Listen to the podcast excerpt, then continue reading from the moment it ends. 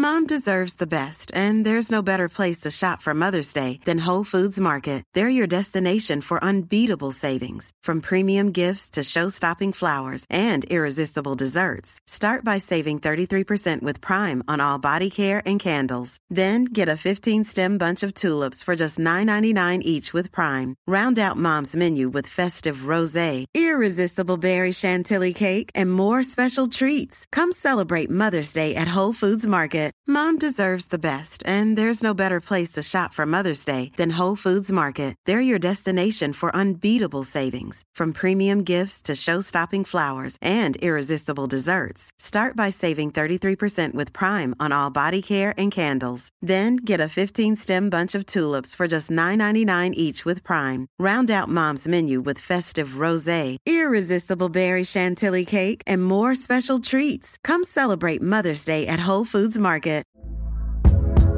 Hey there, it's Michelle Norris. I'm host of a podcast called Your Mama's Kitchen. When I travel, I'm usually looking for a way to find a taste of home when I'm not at home. And one of the things I love to do when I am at home is entertain. And Airbnb allows me to do that. When I was in California recently, I rented a house that had a great kitchen. And when we were sitting around the table, we were all thinking, we're in someone else's house. Someone could be in all of our homes as well. If you have a home, but you're not always at home, you have an Airbnb. Your home might be worth more than you think. Find out how much at airbnb.com/slash host.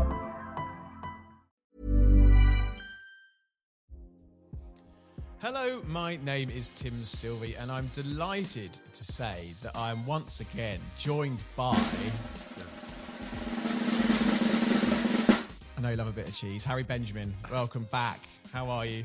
Hello, Tim. Thank you. Uh, it's good to be back. Feels like I've been away for a long old time on this show, but uh, good to be back. And um, yeah, can't wait to get chatting to our guest. Now, um, it is very good to have you back. By the way, it's it's nice to see your your your little face again. Um, we're obviously in pre-season mode, but at the time of recording, I don't know what the date is today. What is the eighth of Feb? The eighth of Feb. So we've already had Haas, Williams, Alfa, and Red Bull unveil their 2023 challenges in inverted commas.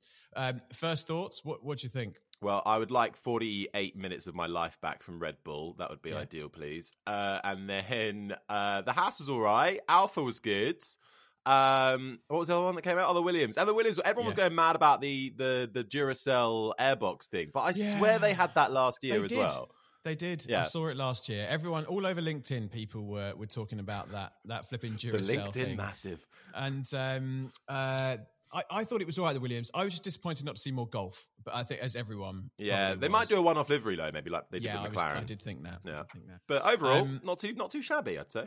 Yeah, I thought it was all right. And did you enjoy the race awards? We caught up there. Uh, yes, yes, I, I got very drunk. Um, thank Did you? I Well, well, I mean, well, I, not as not as bad as last year, but um, I still got to bed at a reasonable time.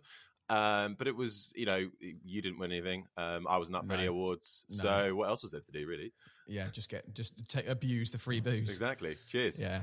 Um, actually, we've got news uh, with them, but we can't talk about it yet. It's another one of those little teasers. Yeah, it's um, well, it's it's part of the race. WTF one, whole world, but all, all to be revealed. Um, something's brewing. Um, anyway, shall we introduce today's guest? I think so. Let's get on with it. So today we're joined by Formula One performance coach, strength and conditioning coach, and NLP practitioner Michael Italiano. Australian-born, Michael has fairly recently taken up a performance coaching role at AlphaTauri, but was previously with everyone's favourite paddock personality, Daniel Ricciardo. We're here to learn about his life, career, thoughts, and opinions. Michael, a very, very warm welcome to the Motormouth podcast. How you doing? Hey Tim, hey Harry. I'm uh, I'm fantastic. I'm currently uh, currently in London, and uh, the sun's shining, so that's that's a, a rare eclipse. Yeah, it's actually it's been all right the last couple of days. They're really foggy in the mornings. Um, well, that's the first question answered. We're going to ask where, where you're dialing in from, but you're obviously originally from Perth, which is not a bad place to uh, Yeah. to spend your time growing up. I imagine. I've never been, uh, but so what was it like? What, what were you up to as a child? no, Perth's great. Uh, if you definitely get over to Australia, definitely visit Perth. It's uh, it's an amazing city. I'm going to be quite biased and say we probably have the best weather. Maybe, maybe yeah, I'm going to say that. I'm going to put that claim out there that we have the best weather. We're you know it's it's it's mainly sunny. Uh, can get quite windy in winter, but uh, no, Perth's Perth's great. As a growing up, I was always outdoors. I think it's one of those cities where it's hard not to be outdoors. You've got an amazing coastline. The sun's always out, um, so it's it kind of just it just kind of throws you into into the outdoors, and you know you kind of feel guilty when you're staying home when the weather's that good. So yeah, I was a very I was a very outdoor kid or even teenager growing up. So I was a very active guy, and then uh, yeah, still still coming to grips with London weather. I won't lie. I've been here I think six years now. I, I, I love the city. I think it's so fun, but uh, the weather needs to lift its game. Yeah, it, it could put you off going outside a bit. it, it, can. Although today is glorious. It's blue sky, lovely frosty morning. It's you know this is classic British winter weather. Um, Michael, when did fitness first come on your radar? Then when when did that start to become a thing for you? Was it there from an early age, or was it something that you grew into later on? Yeah, it was with me at an early age. I think my my parents uh, enrolled me into tennis when I was like five or six. So I started playing tennis, and then I went into basketball, and then I went into what Australians call soccer. Uh, and I played soccer for ten years, and then I, I transitioned to Aussie rules, so AFL, uh, for another five years. So I was always playing sport, loved the performance aspect to it, and I got really hooked um, when I started, I guess, applying applying methods and, and, and knowledge that I was learning, self learning myself through reading books and, and you know, the, the, the, lovely source of the internet and applying it within my training, whether it's my strength training, my fitness training, and then actually seeing it come to light on game day. And that was something that I, that I guess was addictive for me. So coming out of school, I actually, I started studying civil and structural engineering because I, I had a bit of a creative side to me, which I, I loved to to dive into. So I, I, loved art, I loved drawing, I loved creating things. Um, so when I was in like my, my woodwork class, that would that would excite me to make something out of wood. so I had that I had that little, I guess, passion of mine as well. So then when I moved into engineering, I thought, here I am going to, you know, be creative. But then I realized um, it wasn't as it wasn't as as glorious as what I thought it'd be. Um, I was only 17, so I didn't really understand you know what it'd be like. So I was in an office for about seven years, um, doing like civil structural design and also studying engineering. Oh, wow. Yeah, and then I uh, I guess I decided, you know, would I be happy if I'm still in this building in 10 years time if, you know, even if I was a manager or, you know, head of the group? The answer was probably no. Um, it was just something that I just knew deep down it wasn't really I guess exciting. Like it wasn't thrilling for me, and it wasn't. It also honestly it wasn't motivating me to get out of bed. Simple as that. So I decided to to move into studying, um, you know, becoming a coach and, and, a performance coach. And honestly, I since I've since I made the transition, I, I I don't recall a day where I've woken up and I'm and I'm sick to go to work. And that's that's the feeling that I was chasing, and, and I'm I'm very grateful to have that because I know uh, I know it's not easy to find. I know, I know it's not easy to find your passion. I know, I know it's also not easy to make a career out of your passion. It, it's so easy to say do what you love, isn't it? But then if somebody doesn't really quite know what they want to do, they don't know their passion. It, it's all just you know rubbish to them. How do they find that? But just before that, I suppose doing so many sports as a, as a young kid, did you ever think? I mean, I, I, it sounded like you're obviously quite good at them, and the fitness side is obviously really keen for you. Could you have ever gone pro? Would you ever consider? Were you considering ever doing that back in the day? No, I, I, I would probably say honestly, I, I wasn't good enough. Um, I, I think I made, you know, you, you could say I, technically made like a like a semi pro level on, on, in Australian level. So it's, uh, yeah, I, mean, I don't, I don't want to I don't want to uh, bag bag out. If it wasn't for the knee injury, no, no, I was going to say I don't want to bag out the, the Australian quality of, of soccer, but it wouldn't be anything close to you know if I was to play in, uh, in the UK.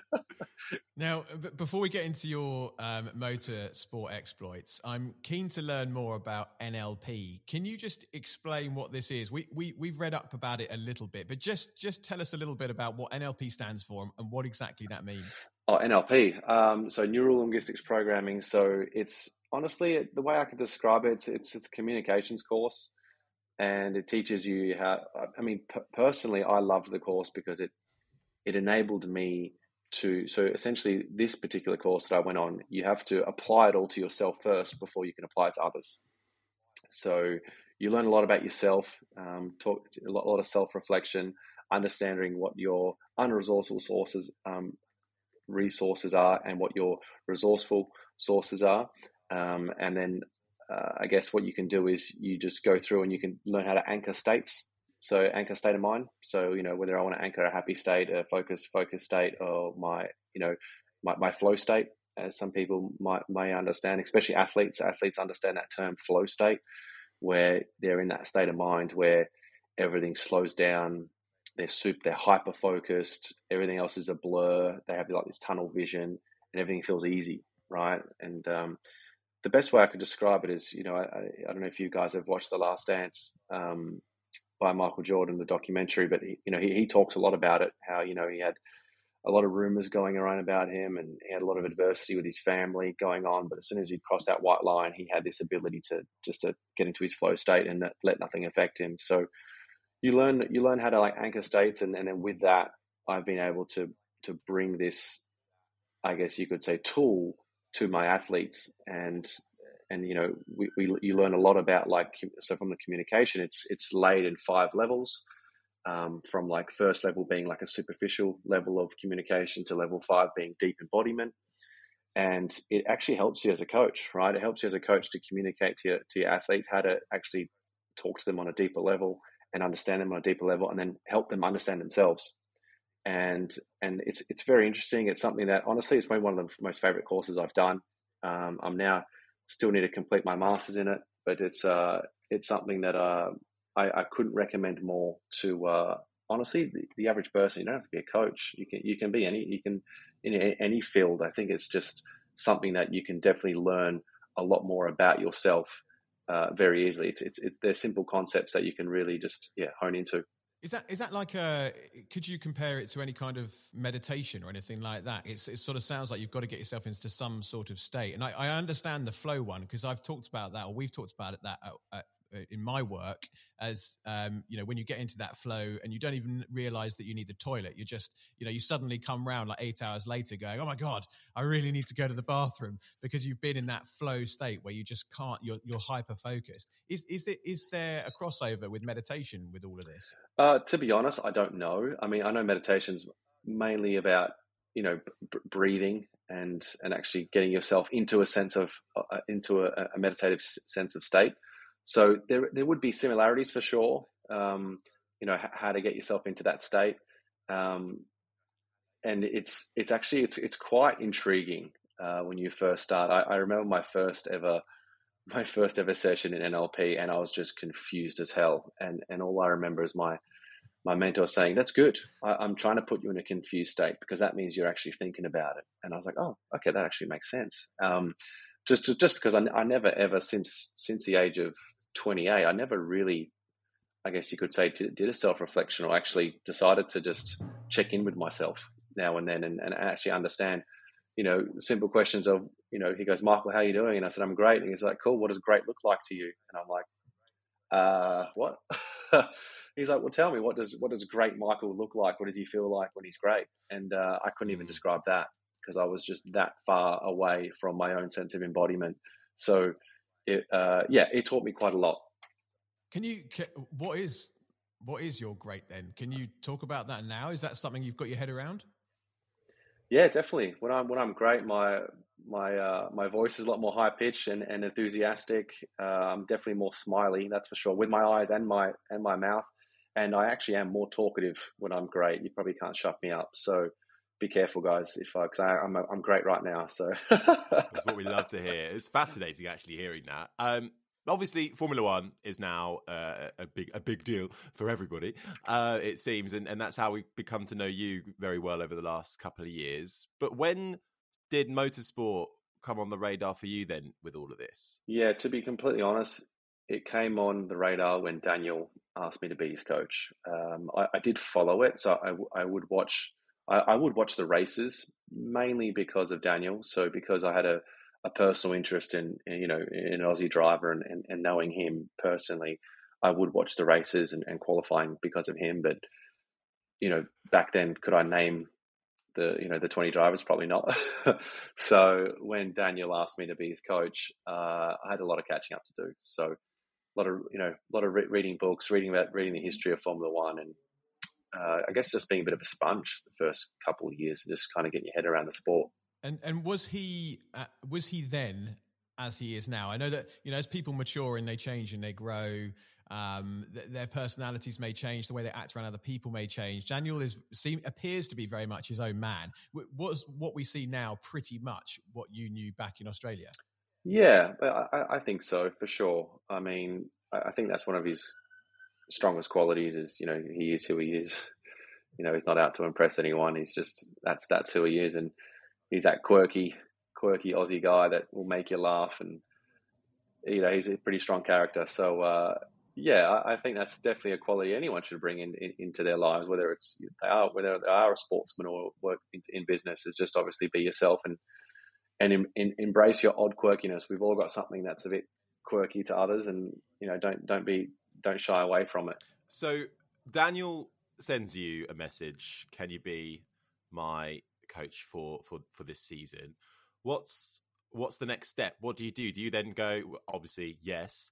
Let's sit down, do you make a plan for the year or do you do like a fitness evaluation what what are those next literal steps that you're going to take before i imagine in the preseason stages yeah it was actually quite late so it was mid-december when he came back to perth and we sat down for for some breakfast to discuss it obviously i, I wanted to take the job um, however there, there were some political reasons why it may not have happened um, so he wanted to happen However, at the time, it wasn't 100% that we could get it over the line. Um, so I didn't want to get myself too, I guess, overwhelmed with, with the whole situation. I thought, oh, hang on a second, like this is, it's a likelihood, but it's, don't, don't get too carried away. So yes, of course, uh, I wanted the job, but I also was, um, yeah, I didn't get carried away. We went through the steps of what he, what he required from a coach, because at the end of the day, like, yes, I want the job, I want the role, but I want to make sure that I'm coming on board to make a difference. Like I don't want to just be that person who's just part of the entourage and that's that. So I, I did want to hear him out of like his expectations of what he wanted, and just to make sure that yeah, you know what, I, I do believe I can I can fill that role and and be that be that coach for you. So yeah, we had, we had a good sit down, and and yeah, obviously the chat went really well. I've, I was with him for five years, so this is the first year I'm I'm not with him anymore. But uh, yeah, it was a, it was it's been a it was a fun fun five years together.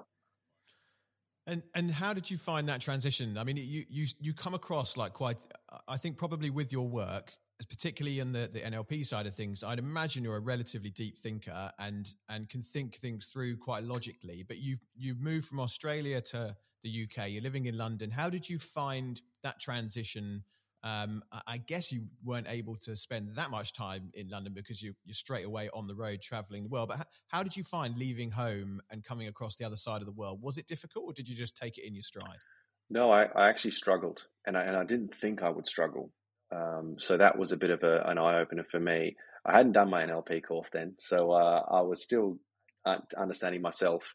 But uh, transitioning from, you know, I, I, think I was a coach. I think I had like 50, 50 clients at the time coaching and uh, all of a sudden become you know training one client yeah there's a lot to do but you, you, all of a sudden have a lot more spare time on your hands and i just i just didn't know what to do with myself um, hence why i started taking up courses to, to, to better myself and upskill my coaching um, because i had all this dead time where i was just i was just bored and i'm i'm not the type of character that can just sit on the sit on the couch and just watch tv i'm i'm just a bit too highly highly sprung uh, highly wide so I, I always need to be doing something unfortunately. so uh, yeah, I, I, did struggle. I think I think by the third race in Shanghai, I remember quite vividly Friday night. I was I think I was quite homesick already, and it was like two three months away. I just did, I just didn't get a chance to adapt. Like it was literally okay. I need to move all my stuff. Preseason started, and I was flying everywhere. First race in Melbourne, which was just an absolute whirlwind. It's like home race let alone my first race in F1. It was the first race that Drive to Survive, the Netflix started. So all of a sudden, I had twice as many cameras in my face. I didn't know what was going on. So I was just a bit of a blur. And then I think when Shanghai hit, it was a bit more of a quieter race. And I guess I could kind of sit back and, and I realized, oh, hang on a second. Like, why don't I feel completely happy? Um, and then I realized, okay, I'm a bit homesick here. So I, yeah, I called in, called in the fam, had a bit of a chat to them, felt better, and then uh, two days later he won the race. So everything was all good after that. So amazing what a win can do, isn't it? Uh, it is so interesting, hearing hearing the battles of that. But obviously, you know, you followed Daniel around um, Red Bull, Renault, McLaren. What what's the difference, or what differences do you see from just a team perspective? Are, are, are they run quite differently? Is it noticeable when you walk through the front door and you go, "Oh, right, okay, this is how you run things"? Yeah, I, I think honestly, the, the, the main thing that changes is personnel. Obviously, new faces, new team, but at the end of the day, race weekend, you're in the garage, and you know everything's the same. They all they all want to you know do mm. well. I, I will say, I think definitely the mentality of some of some teams you could you could tell difference. You know the, the winning mentality to, to the non-winning mentality for sure. You you can feel that vibe, and and you can you can sense that that leadership drive in the teams that that know how to win or or are winning um, for sure. I think the processes of how things are run definitely slightly different, but you get your head around it, and you know, and, and, and you you figure it out after three four races of you know who you need to speak to and and, and how they operate. And uh, I guess the only everything else that really changes is the car because all the all the parts are obviously made independently in the factory. So yeah, you look at a car and you go, oh, okay, that's that's different to you know X car that I saw you know last year or year before. That's interesting. Why do they do it that way? And then you might look at it and go, oh, actually that's better doing it this way. And then you might look at other things and go, actually that team did this a lot better. And and you you, you can give them some some insights and and information if you know if if they want it because you know you do see quite quite a bit. So um, yeah, it, it is definitely interesting. Um, but I wouldn't say it's a, a bigger transition than people may seem. And do you have to? Formula One is is unique in a, in a number of ways, and and the the physicality of driving a Formula One car is very different to the physicality of I don't know someone that you're training back home. You know those 50 clients that you had that probably you know wanted different things. A lot can happen in the next three years, like a chatbot may be your new best friend. But what won't change? Needing health insurance. United Healthcare Tri Term Medical Plans are available for these changing times Underwritten by Golden Rule Insurance Company, they offer budget-friendly, flexible coverage for people who are in between jobs or missed open enrollment. The plans last nearly three years in some states, with access to a nationwide network of doctors and hospitals. So for whatever tomorrow brings, United Healthcare Tri-Term Medical Plans may be for you. Learn more at uh1.com. Mom deserves the best, and there's no better place to shop for Mother's Day than Whole Foods Market. They're your destination for unbeatable savings, from premium gifts to show-stopping flowers and irresistible desserts. Start by saving 33% with Prime on all body care and candles. Then get a 15 stem bunch of tulips for just $9.99 each with Prime. Round out mom's menu with festive rose, irresistible berry chantilly cake, and more special treats. Come celebrate Mother's Day at Whole Foods Market. You know, lose weight, strength, you know, bulk up or whatever. Did you have to adapt your own knowledge of um, physical training specifically for Formula One drivers? And did that did that take some time to get your head around as well? Yeah, definitely. Um, if you look at literature now in motorsport athletes, I think there's like only two two books that talks about performance in motorsport and how to actually train a motorsport athletes. So there wasn't much literature out there when I went looking. So I, I went, you know, talking to some really highly regarded coaches within my within my inner, inner circle about how I could tackle this um, understanding the physical demands of the car was something that I definitely wanted to get my head around first because I think that that definitely helped me a lot in understanding. Okay, this is what the guys go through. So now, how how can I how can I train that to ensure that you know we we I guess I guess help them in, in a way to, to withstand those those car those car physicalities better. So to give you an example, one is definitely the heat so wearing fire resistant suits and obviously the you know being close to the ground, the asphalt, the engine's right behind them, rubber tires. It's just this this they're just getting smothered in heat, right? And with their fire resist, resistant suits, they're not they're not there to uh, help them breathe. So like all of a sudden, their core body temperature is just it, it rises quite quickly. Um, and, and, we, and we all know the obvious is as soon as dehydration kicks in, that's when fatigue kicks in. And on onset of fatigue, that's when you can start, you know, your your reaction time starts to um, diminish. And so, so and, and, and we all know in motorsport, especially Formula One, if you if you're very if you're if you're dehydrated and you start getting fatigued and your reaction time your reaction starts to, to reduce then that's you know one or two tenths per lap that you're probably going to be you're losing from a performance aspect. So and that's quite a lot right? So there's the heat there's the vibrations of the car there's the g force there's there's heaps of elements to consider when pro as a coach programming for for strength and cardiovascular fitness for these guys. Wow didn't wouldn't have it i mean when you say it, it's so clear but you sort of don't clock those kind of things when you're just watching it or, or, or even working uh, in in the sport. I suppose on top of that, though, and more and more it's talked about mental health over the last few years, as well as the physical side. One can directly influence the other. I think physical health. You know, if you improve your physical health, your mental health can absolutely improve as well. But are you able uh, to to help on that side of things with, with the drivers that, that obviously Daniel and, and, now you're coaching Yuki? Are you able to help on that side of things as well? Yeah, I'd I'd like to think so for sure. Um, you know, as a coach, you're you're with them the most, so you do you do build a, a, very strong bond naturally. I would say, and it's something that I've I'm very happy with how I guess my relationship with Yuki is going already. One month in, um, it's actually going better than I anticipated, and we're really really bonding very very well. So I'm I'm very happy in, in that regard. Um, you know, and a lot of the times you could do, even just being a sounding board is is the most simplest things you can do as a coach. But look, even as a friend, uh, as a husband, boyfriend, girlfriend, just to be a sounding board and, and, and let people vent and, and just tell them about what they're thinking or what's bothering them. That in itself is just is just helping. So yeah, being a sounding board is important. Um, giving giving your your opinions and and I guess offerings based on you know what's best for them because you know you're an extra pair of eyes.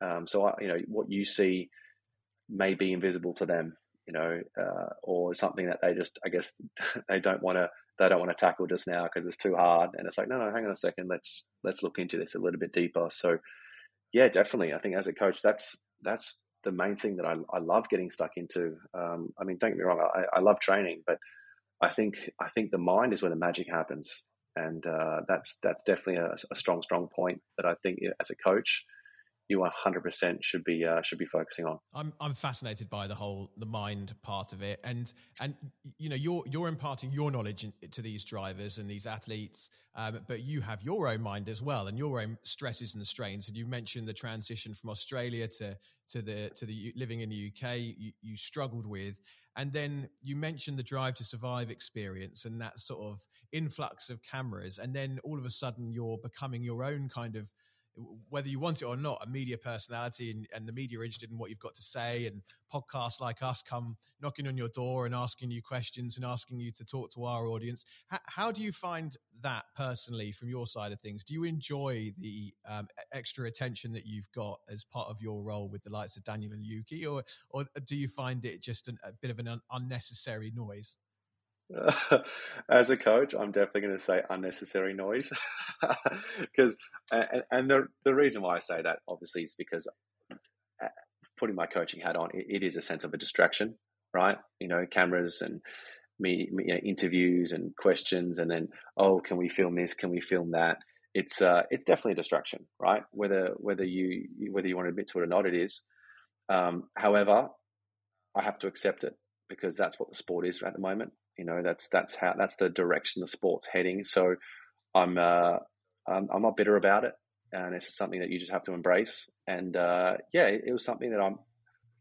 It definitely caught me by surprise. Like I, I didn't think I was going to walk into a paddock and see that many cameras having breakfast, cameras on me, um, warming Daniel up, cameras on me, and I was like, "What is going on here?" Like I can't even I can't even talk to him like uh, as a mate because I wasn't sure like you know what you can and can't say because I you know I, wasn't educated on you know how to talk to the media or because you know these guys get media training um, quite a lot before heading into Formula One and even when they're in Formula One as younger as younger drivers they get quite a bit of media training where as coaches you kind of just get thrown in the deep end because like you're like the sidekick guy and you're always there and you just kind of yeah I guess you just got to roll with it. And uh, now, obviously, six years in, I, I don't have an issue talking to you know, on podcasts or anything like that. I think it's it's actually one of the things I enjoy.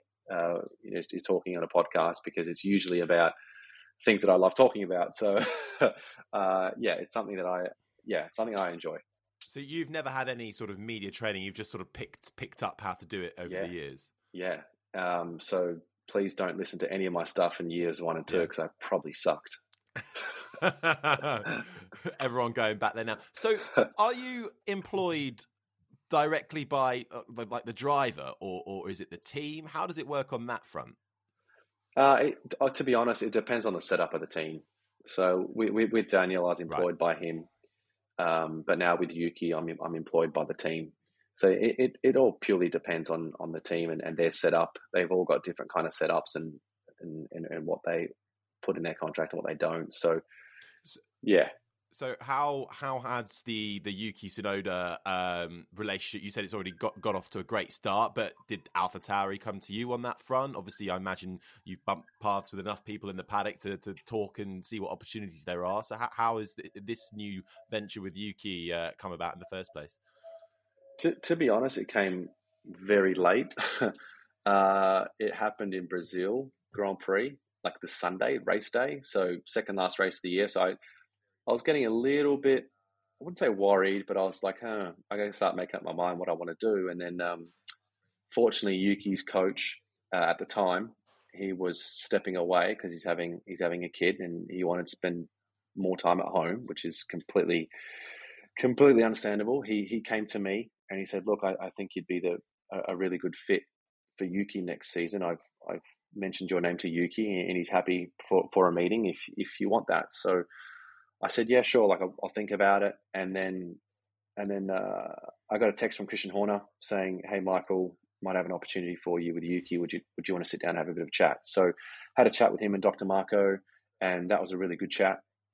Um, so then after that chat, I, I decided to have a coffee with Yuki after the Abu Dhabi Grand Prix, um, and yeah, it, it went well and uh, I guess everything else is history from there. We're uh, we've been up and running. We did a really awesome training camp in Dubai uh, in January. We absolutely smashed it. He actually surprised me. I didn't realize how how much of a bit of a machine he is in the gym. I know he's got this reputation of not enjoying training, but he's a bit of a he's a bit of a hidden secret because it's he came off on Drive to Survive. Like obviously Yuki's a great character, but yeah, it came out on Drive to Survive that he did not enjoy. He does not want to get up early. He does not want to train. He just wants to game all day. That's how it comes across yeah, I, I, think I think at the time definitely, but now now I've noticed um, he just gets on with it. There's no complaining. There's no oh, do we have to do this? It's like we wake up, we have breakfast, and he's like, "What are we doing today?" And I'm like, "Cool, doing a strength. We're doing some mobility strength strength session in the morning, and then you're going to come back. We'll get your massage, and then we'll do some cardio in the in the afternoon and some neck strength." And he's like, "Okay," and he's just just go just goes with it, and. Uh, he, honestly, the response I got from him is has been fantastic. Um, there's there's nothing that I honestly that I, I could fault with him right now. He he works really hard. We went to the, the Red Bull um, Athletic Performance Center in Austria a couple of weeks ago. All these all these targets improved from last season. So we did a lot of testing, physical testing, cardiovascular testing, and all these markers are improving. So he's he's getting better and better each year from a from a performance aspect. So yeah, let, let's hope that can uh, that can continue on in, into his racing performance as well. Now, um, I'm going to put you on the spot here. So, um, if if we have th- things like mindfulness training, you know, people trying to improve themselves is, um, I would say, it's probably more of a thing now than it maybe was five or ten years ago. I think people are starting to embrace you know, whether it's them going to therapy or seeing someone about NLP or, or seeing a my performance coach. It, uh, with the things that you've learned over the, the the time that you've been in this career, is there any is there any takeaways that you can give our audience? Anyone that might be struggling to get motivated or just isn't feeling great? What what could what little bits of advice could you give them just to start that road to becoming a better version of them? Yeah, I think that's actually one of the most common questions I get sent to me on on my social social channels is like, how do I get motivated? And I, think motivation like stems from direction. Like if you if you don't really have a direction, whether it's in your life or, or fitness journey, it's very hard to get motivated. Um, so I always I always like to tell people to like you know set set some intrinsic and extrinsic goals. Intrinsic being like within yourself, like you know what you what you want to be as a human, and extrinsic goals being something superficial whether it's I want to run a marathon or lose 10 kilos.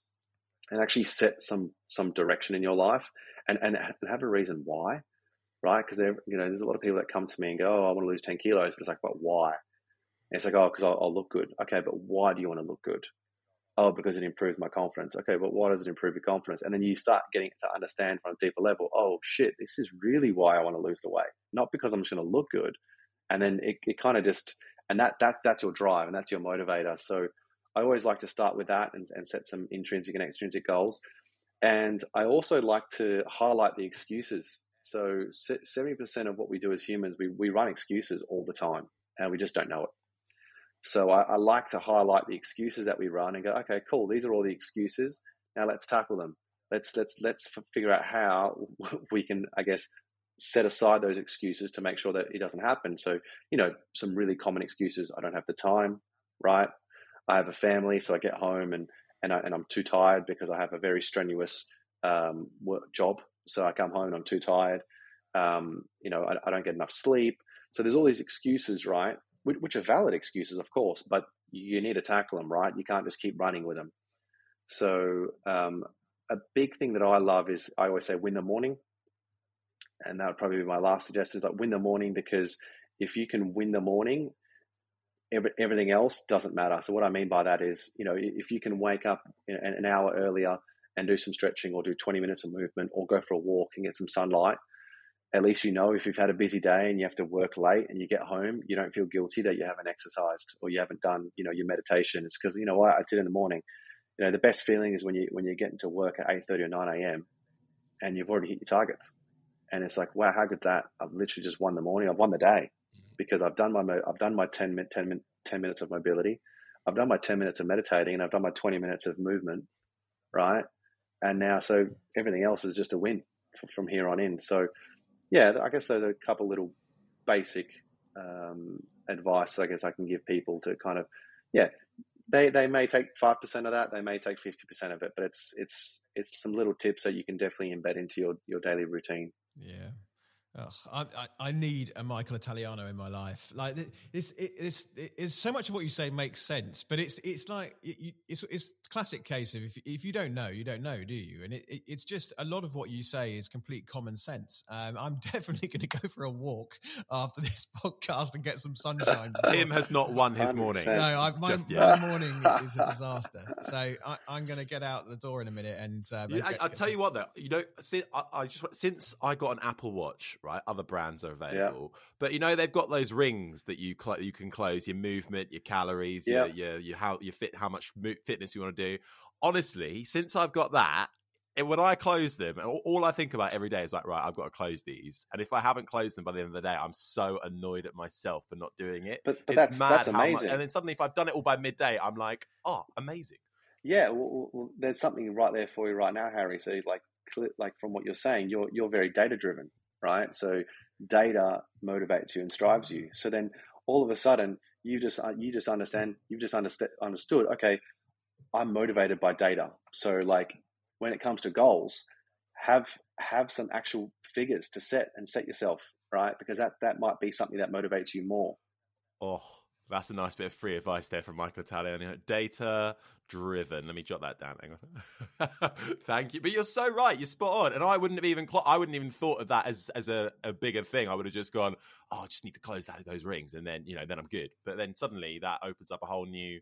You know, I could write. I could make a spreadsheet now. Yeah, I'm I'm very data driven, and I have a Whoop, and uh, you can join communities with with your friends, and it tells you like who's had the best sleep, who's got the best recovery, who's done the best strain. Strain being uh, activity. So I'm highly data driven. So I, am the same. I, will set one rep max targets six months later, and just strive for them because I'm super data driven. You know, so you, you could do quite a lot with that, Harry, if you if you really want to. Now, uh, Michael, we've, we've we've kept you for nearly long enough, but we, we do have a final three questions, which we ask all of our guests, and I'm I'm quite excited to see what, what you come up with. Um, uh, right, I'll I'll kick off uh, this week. What's got you excited at this very moment? And it can be anything. It doesn't necessarily need to be racing related or career related, but anything you want. What's got you excited at the moment? The new season of You comes out tonight, I think, and that has excited me. Does it? Oh, that's excited me. Yeah, yeah. Tonight or tomorrow? Don't quote me, but yeah, next next forty eight hours, the new season comes out. So that's what I'm excited about at the moment, Tim. Well, oh, that, right. Let me jot that. That data driven and you season three or whatever it's like. Great. Thanks, Michael. Gosh, great getting you on. Uh, right. Second question: How much of your success do you put down to uh, luck and right place, right time, and how much is down to sheer hard work? Well, my father always told me that you create your own luck, and I've I've stuck with that my whole life. So I, I think luck comes from sheer hard work. I think if you work hard, you create your own luck. And on top of that, I think it's important to to define your own definition of success before you do that, because my success will look very different to what Tim's definition, Harry's definition of success is. Yeah, great, great answer. Final one for you. What are you scared of? Heights. Don't even. Nothing comes close. Really? Have you done any bungee jumping or anything like that? No, my, my, my best mate bought me a skydiving ticket for my 21st birthday. I booked it, and then that day I, I parked out. So he, he lost his money. He was pretty filthy at me for it. can you can you not like could, could you not sort of mind train yourself out of your own fear of heights, or is that just one mm. step beyond for you? That that no, fear is just all encompassing. No, spot on. It, like you said, it's a mental thing, right? So, like for me, I'm super intrigued. So, I, I want to jump out of a plane. I want to. I try and put myself in those moments, um, but my legs just get weak and I can't feel my my ankles. So, I need to. I need to keep training. I think. Well, listen, Michael, a- a- absolutely fascinating talking to you. We could literally go on for hours. It's it's such an interesting subject. I know we've sort of focused a lot on the on the, the mind side of things, but obviously the you know the physical side of things is, is hugely important as well. But thank you for the, the knowledge that you, you've given us because there's some really good um, little tidbits in there that I'm sure people can take away with them. Thank you so much for joining us on the show. We'll let you get on with your day, but for now, Michael, thanks for joining us on the Motormouth podcast. No, thanks for having me, Tim and Harry. It was uh, really, really good talking to you. Thank you so much for listening to the Motormouth podcast. Do make sure you give us a follow on our socials Twitter at Motormouth underscore, Instagram at Motormouth underscore official, and Facebook. Just search Motormouth. You can also download the Motormouth app where you can get exclusive video content from MMTV, create your own social profile to interact with other fans, and check up on all the latest happenings with whatever motorsport takes your fancy. We're also proud to be supporting the Brain Tumor Charity too, so make sure you check the links in the podcast description to find out how you can help cure brain tumours quicker. Don't forget to like, subscribe, and review. And until next time, you've been listening to the Motormouth Podcast.